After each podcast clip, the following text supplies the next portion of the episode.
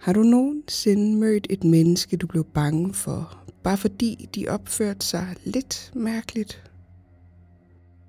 Også selvom det, de gjorde, egentlig var helt normalt. Måske smilte de lidt for bredt, eller lidt for længe.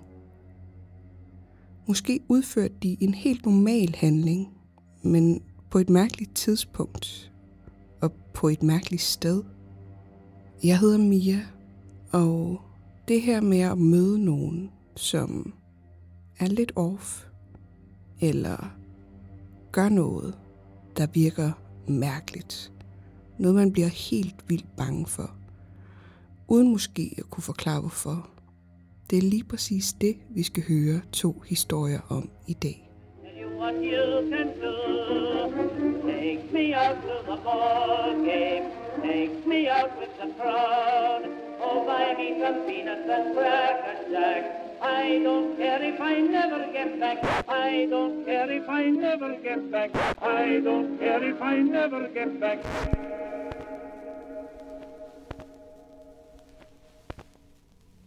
De to historier, du skal høre om lidt, stammer fra Let's Not Meet forumet på Reddit. Hvis du ikke kender til Reddit, så er det ligesom en hjemmeside, der indeholder tusindvis af forumer. Og et af de her forumer hedder Let's Not Meet. Derinde kan ganske almindelige mennesker dele historier om folk, de har mødt. Det kan være nogen, der har været utrolig ubehagelige eller helt vildt uhyggelige. Det kan tendere over til noget, der er lidt true crime-agtigt, eller det kan være mange ting, men hele essensen er, at man hører en historie om en person, de har mødt, som de ikke har lyst til at møde igen. Altså, let's not meet. Jeg har valgt to historier herindfra, som jeg synes er utrolig uhyggelige. Som begge to har en lidt overnaturlig vibe, og har lidt til fælles i at møde nogen, som man egentlig aldrig taler med, men alligevel får skræmt livet af dig, fordi det er så mærkeligt. Men inden vi går i gang, vil jeg lige anbefale dig at lytte til det her afsnit i høretelefoner. For lyddesignet fungerer bedst, og du får mest ud af det på den måde. Så tag høretelefonerne på og sluk lyset. Og så lad os starte med historien om The Smiling Man.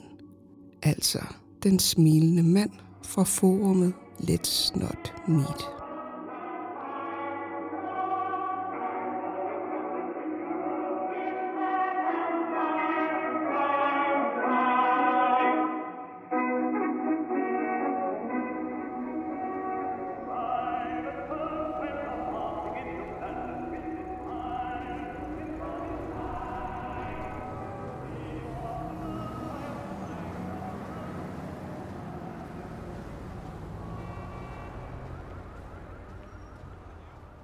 For cirka 5 år siden havde jeg en lejlighed downtown i en større by i USA.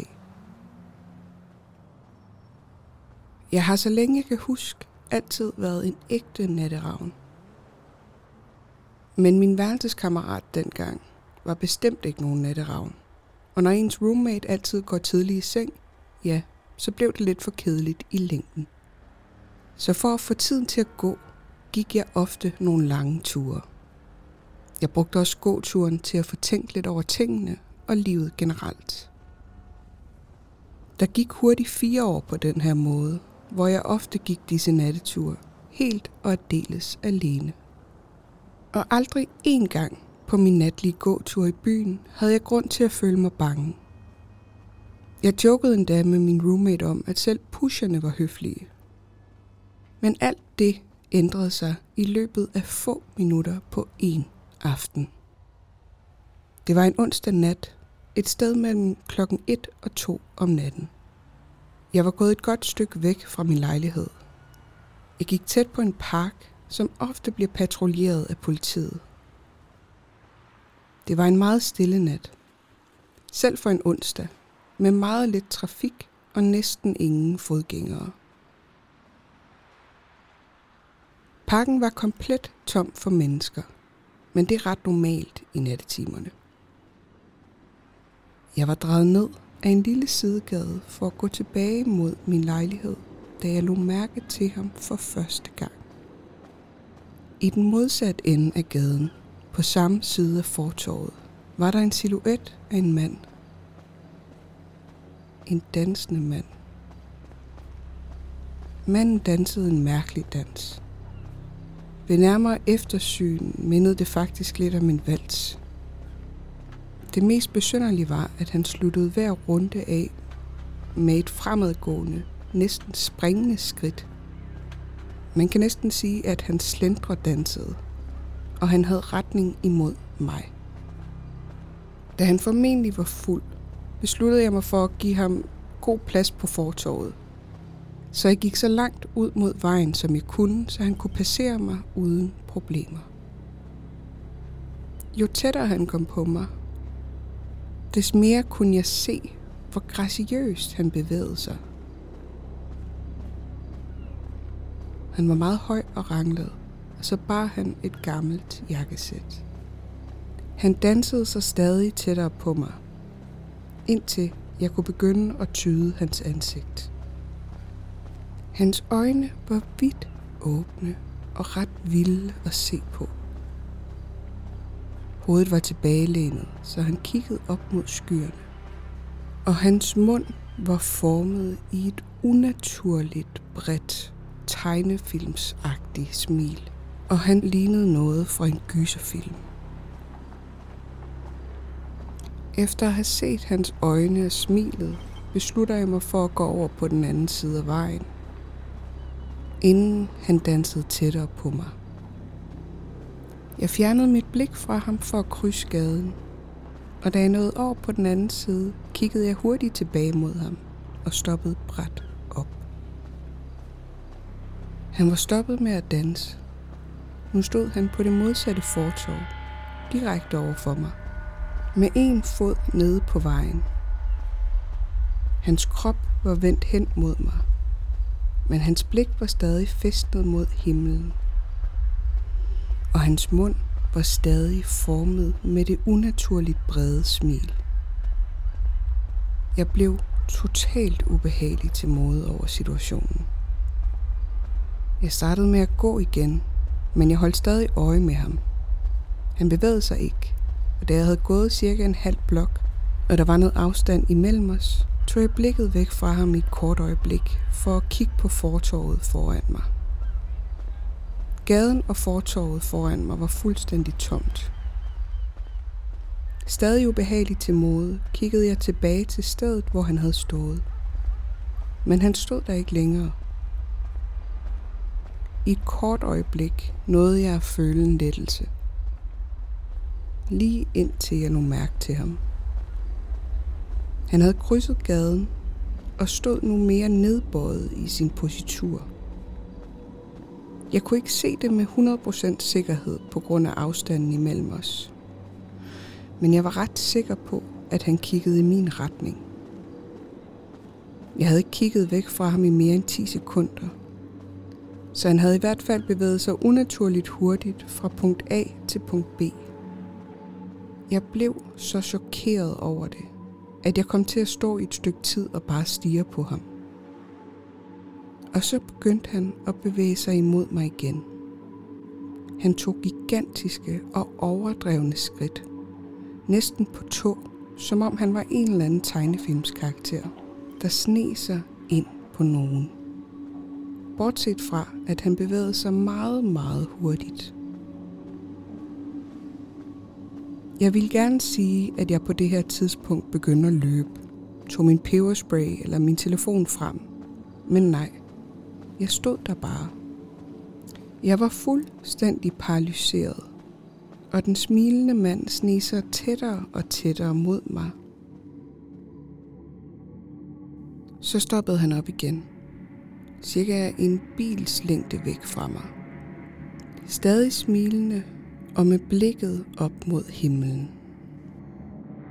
Da jeg endelig kunne få mig selv til at sige noget, fik jeg sagt det første, der faldt mig ind – jeg ville have spurgt, hvad vil du? I en vred og kommanderende tone. Men hvad der endte med at komme ud, var en skinger. Hvad? Uanset om mennesker kan fornemme andres frygt eller ej, så kan de helt sikkert høre det i ens stemme.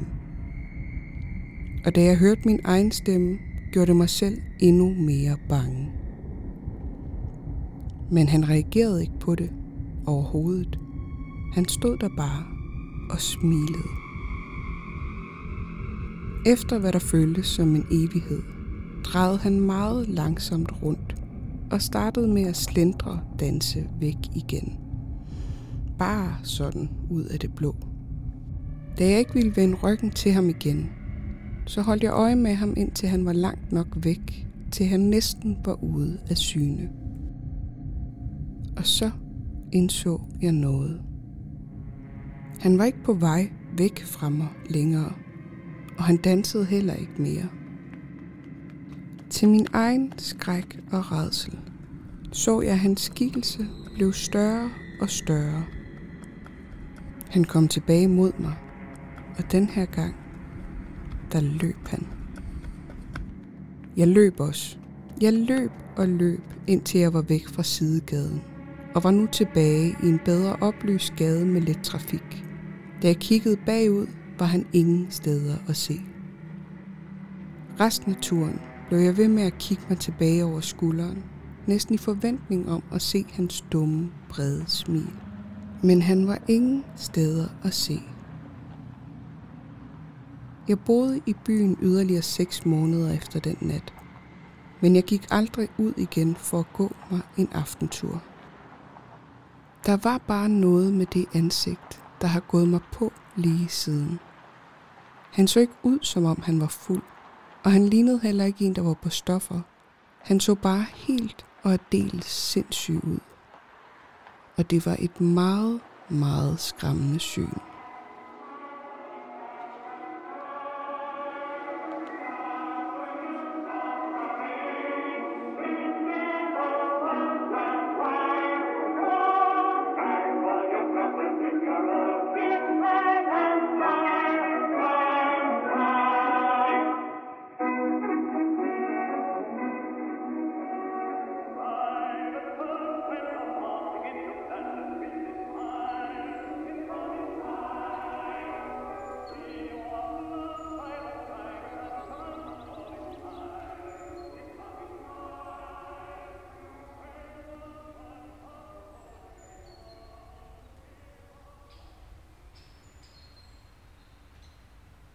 Violent Hill fra Let's Not Meet forumet på Reddit. Jeg er ny bruger af Reddit, og jeg har lige opdaget den her tråd, hvilket er fedt. For det betyder, at jeg endelig kan dele den her historie. Jeg ved, at det sikkert er blevet sagt mange gange før, og at der ikke rigtig er nogen måde at verificere det på. Men det, jeg fortæller nu, er 100% sandt. Og så er jeg simpelthen heller ikke fantasifuld nok til at opdægte en historie som den her. For cirka to år siden flyttede jeg ind i et nyt hus i et helt nyt beboelsesområde i Australien. Jeg var en af de første, som flyttede ind i de nybyggede huse i området, og jeg var fuldstændig op og ringe over endelig at flytte ind for mig selv og begynde at være selvstændig. De første par uger gik fint, og alt var normalt. I den periode gik jeg ofte eftermiddagsture alene med hunden, og sammen gik vi rundt i det omkringliggende beboelsesområde. De omkringliggende ejendomme var lejet ud, men ingen af de andre huse i nærheden var færdigbygget, undtagen det, der lå direkte over for mit. Huset så færdigbygget ud, men der var ikke blevet lagt indkørsel endnu, og som jeg kunne forstå, boede der heller ikke nogen endnu. Til venstre for mit hus, rundt regnet et par hundrede meter væk, var der en mark, hvor der lå en stor bakke. Jeg fandt senere ud af, at hele området var et kommunalt område. Og ikke alene måtte ingen bygge noget der, men hele bakken var forbudt område. For af en eller anden grund, så ville byrådet ikke have folk i området så hele jordstykket var omgivet af et stort hegn. Det eneste, der var i området, var et gammelt forladt landsted med et skur nogle få kilometer længere ned ad vejen. Jeg vidste ikke rigtig noget om stedet, men jeg kunne godt lide at udforske det på gåturene sammen med min hund. Jeg boede alene i det tomme område, så selvom at stedet var faldefærdigt og komplet ubeboeligt, var det stadig interessant nok at udforske det.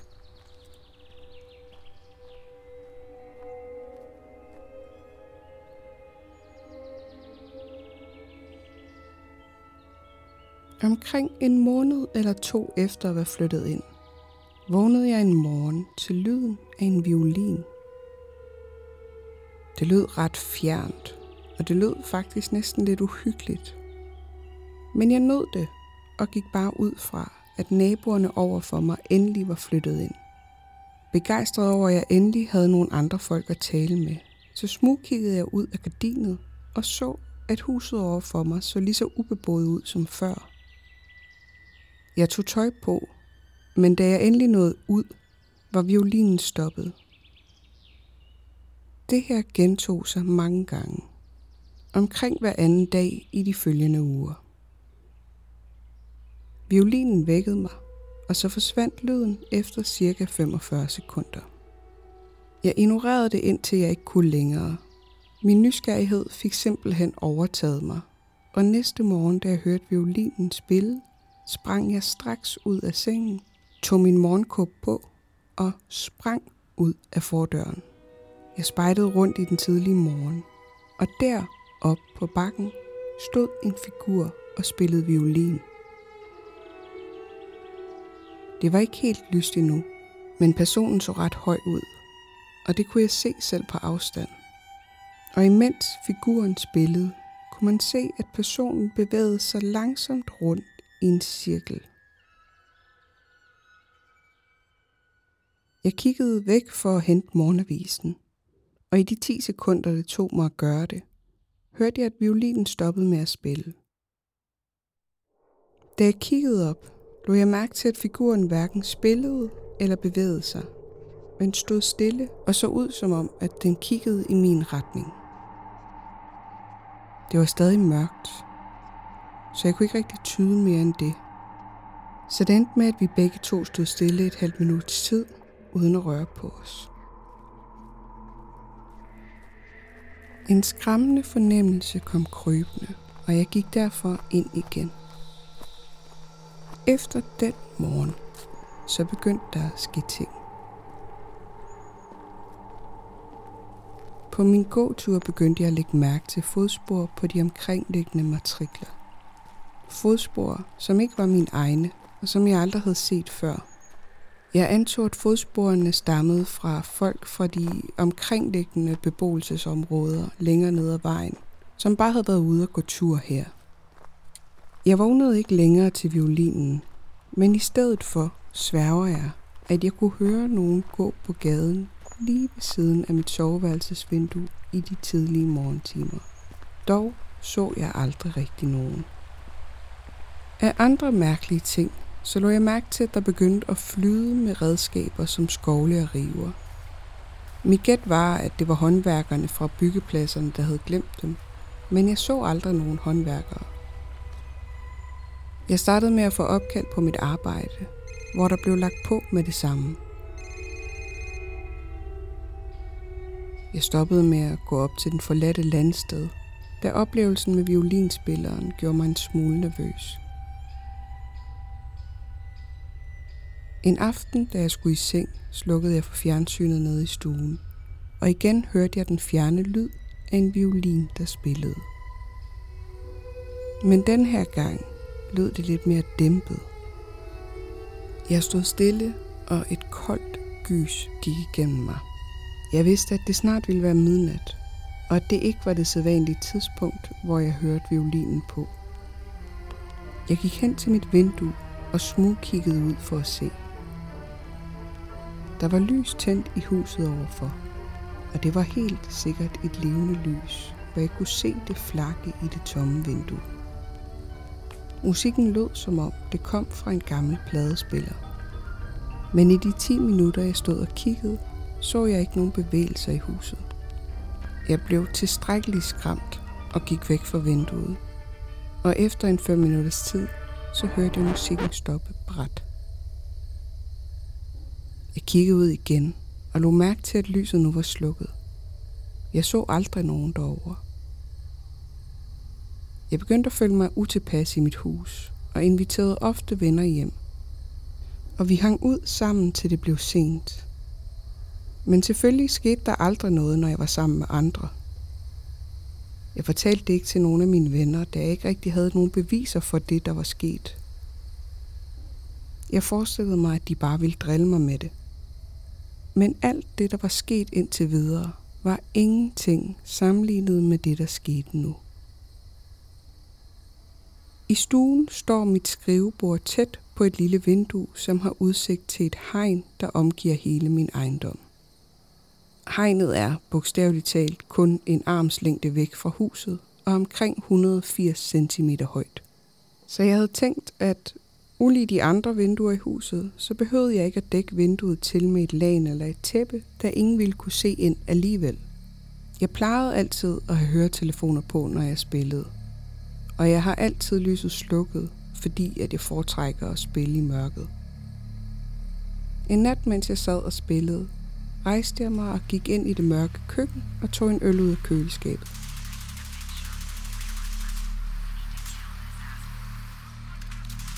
Der var død stille, udover den svage lyd, der kom ud af mine høretelefoner. Ligesom jeg lukkede køleskabsdøren og drejede rundt for at gå ud mod skrivebordet igen, kiggede jeg ud af vinduet, hvor jeg kunne se to meget svage lys.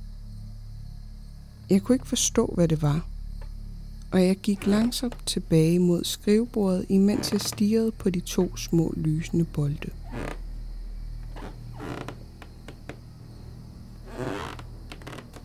Og det var først, da jeg havde nået vinduet og næsten havde min næse presset ind mod ruden, at jeg indså, at de to lys slet ikke var noget lys. De var øjne. Et sæt øjne, der stirrede på mig. De blinkede ikke. Og de flyttede sig ikke. Hele min krop frøs til is.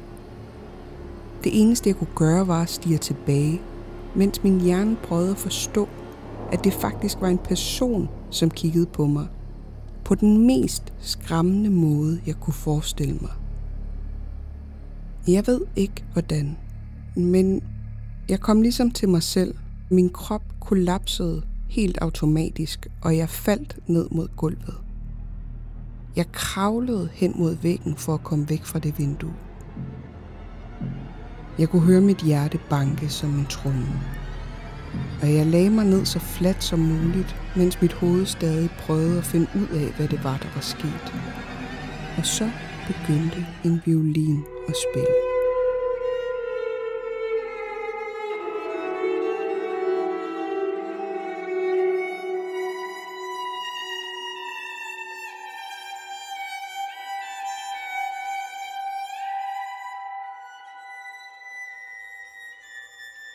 Den fucking violin og den skræmmende melodi, som den altid spillede, startede igen.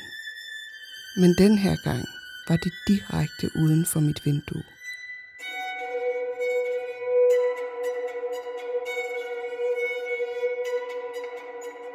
Og den spillede højere, end jeg nogensinde havde hørt det før. Lyset var stadig slukket, og jeg ville hen for at slukke computerskærmen, så han ikke kunne se mig men min krop ville ikke samarbejde med mig nu. Ikke alene var lyden af instrumentet ekstra højt, men det lød også som om, at violinen blev spillet med en frustration. Noder blev sprunget over, og strengene lød pibende. Tempoet blev hurtigere og hurtigere. På det her tidspunkt havde min hund Jeb, som var i baghaven, forstået situationen og havde registreret en uvandt lyd og gødet dybt en gang. Violinen stoppede med det samme og huset var død stille, bortset fra mine høretelefoner, som jeg kunne høre en svag lyd fra. Jeg var stadig som frosset fast til gulvtæppet, og det var ikke før, at Jeb gav endnu en advarende gøen, at jeg hørte skikkelsen uden for mit vindue gå væk i retningen mod min have. Da det første fodtrin ramte jorden, tænkte jeg først og fremmest på min bedste vens sikkerhed. Endelig ville min krop samarbejde med min hjerne, og jeg sprintede afsted. Jeg skyndte mig op for gulvet og sprintede hen ad laminatgulvet til min bagdør. Jeb stod stadig og stirrede ud i baghaven.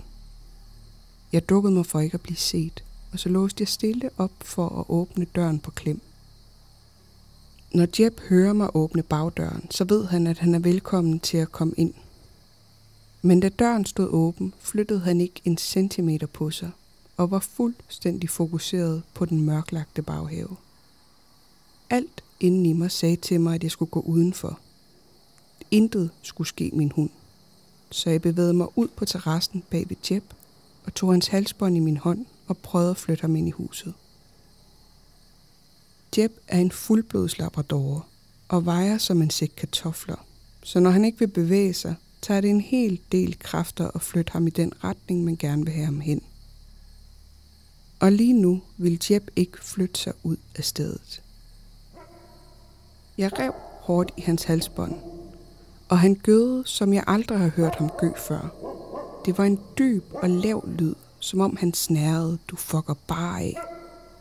Da han lavede lyden, var mit alarmberedskab på sit højeste. Vi stod begge og ventede på en eller anden form for svar, og jeg ved ikke engang, hvor længe vi stod der, fuldkommen paralyseret. Men så kunne jeg høre fodtrin, der gik væk rundt om siden af huset. Det var ikke en normal gang, men mere som om, at den, der lavede lydene, langsomt dansede i en cirkel. Fodtrinene holdt en slags takt, og de bevægede sig længere og længere væk fra huset. Da jeg ikke kunne høre noget mere, sendte Jeb mig et blik og slendrede tilbage indenfor. Jeg fulgte efter, låste døren efter mig og tilbragte natten i en børneagtig tilstand. Jeg lå med hovedet under dynen med min hund, og jeg kunne ikke lukke et øje. Det var sidste gang, jeg nogensinde hørte violinspilleren. Den efterfølgende morgen, da solen endelig stod op, ringede jeg til mit arbejde for at melde mig syg, og så ringede jeg til politiet. De ledte på grunden ved siden af min og fandt fodspor i jorden. Men der var så mange forskellige, at det var umuligt at sige, hvis var hvis. Den eneste beskrivelse, jeg kunne give betjenten, var hans højde. Han ville have været et godt stykke over 1,80 for at kunne stige ind til mig over hegnet. Men betjentene forklarede mig, at han kunne have stået på noget eller stået på tær. De fortalte mig også, at de aldrig havde fået en melding om nogen, der spillede i violin i området. Heller ikke om nogen, der havde opholdt sig på den lukkede område ved bakken. Til sidst lød jeg mere og mere som en sindssyg person, men betjentene var søde og rare omkring hele situationen og tilbød mig at patruljere området de næste par nætter. Det hjalp og fik mig til at slappe mere af, og intet er sket siden. Over de næste par år begyndte folk endelig at flytte ind, og jeg fortalte historien om skikkelsen, jeg så. Nogle af dem fortæller stadig historien til deres børn for at holde styr på dem hvilket jeg synes er ret sjovt. En fyr navngav det kommunale område Violent Hill. Og det har det heddet lige siden blandt os, der bor herude. Jeg kan endda tage mig selv i at sidde og bruge tid på nettet for at lede efter den der specielle melodi, som violinen spillede. Men jeg kan ikke finde det. Der var et par klassiske numre, som lød tæt nok på, men jeg har sidenhen tænkt over, at det må være et selvkomponeret stykke, og det skræmmer mig endnu mere. Jeg bor stadig i huset, og jeg fortæller stadig historien, og jeg har ikke ændret mine rutiner det mindste. Hvilket virkelig har hjulpet mig til at lægge den uhyggelige oplevelse på hylden. Men jeg spiller altid med gardinerne trukket for.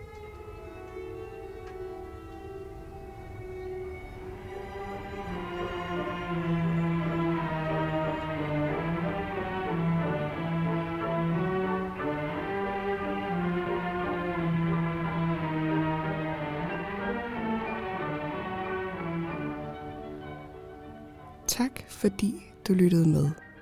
De to afsnit, du har lyttet til i dag, er oversat af en af vores nye medlemmer på holdet, Dina. Hende var jeg faktisk så heldig at møde i virkeligheden, da vi holdt Halloween-arrangement her for et par uger siden. Og der kommer også et afsnit derfra i den nærmeste fremtid. Men mange tak for hjælpen, Dina. Hvis du kunne tænke dig at lytte til flere historier fra forumer, både overnaturlige eller hvad det ellers kan være uhyggelige ting, så må du øh, skrive til mig ind i Facebook-gruppen eller på Instagram, så jeg ved, at det er noget, du godt kunne lide. Jeg elsker nemlig selv at lytte til sådan nogen her. Så hvis du kan lide det, du hører, så kan du hjælpe os rigtig meget ved at skrive en lille anmeldelse af os. Du kan give os et like ind på Podimo, og så kan du give os nogle stjerner inde på Spotify og på Apple Podcast. Det hjælper os rigtig meget med at komme ud til flere mennesker, og på den måde kan vi få adgang til flere steder. Jeg håber, at du vil lytte med en anden gang, og så håber jeg, at det også bliver fucking uhyggeligt.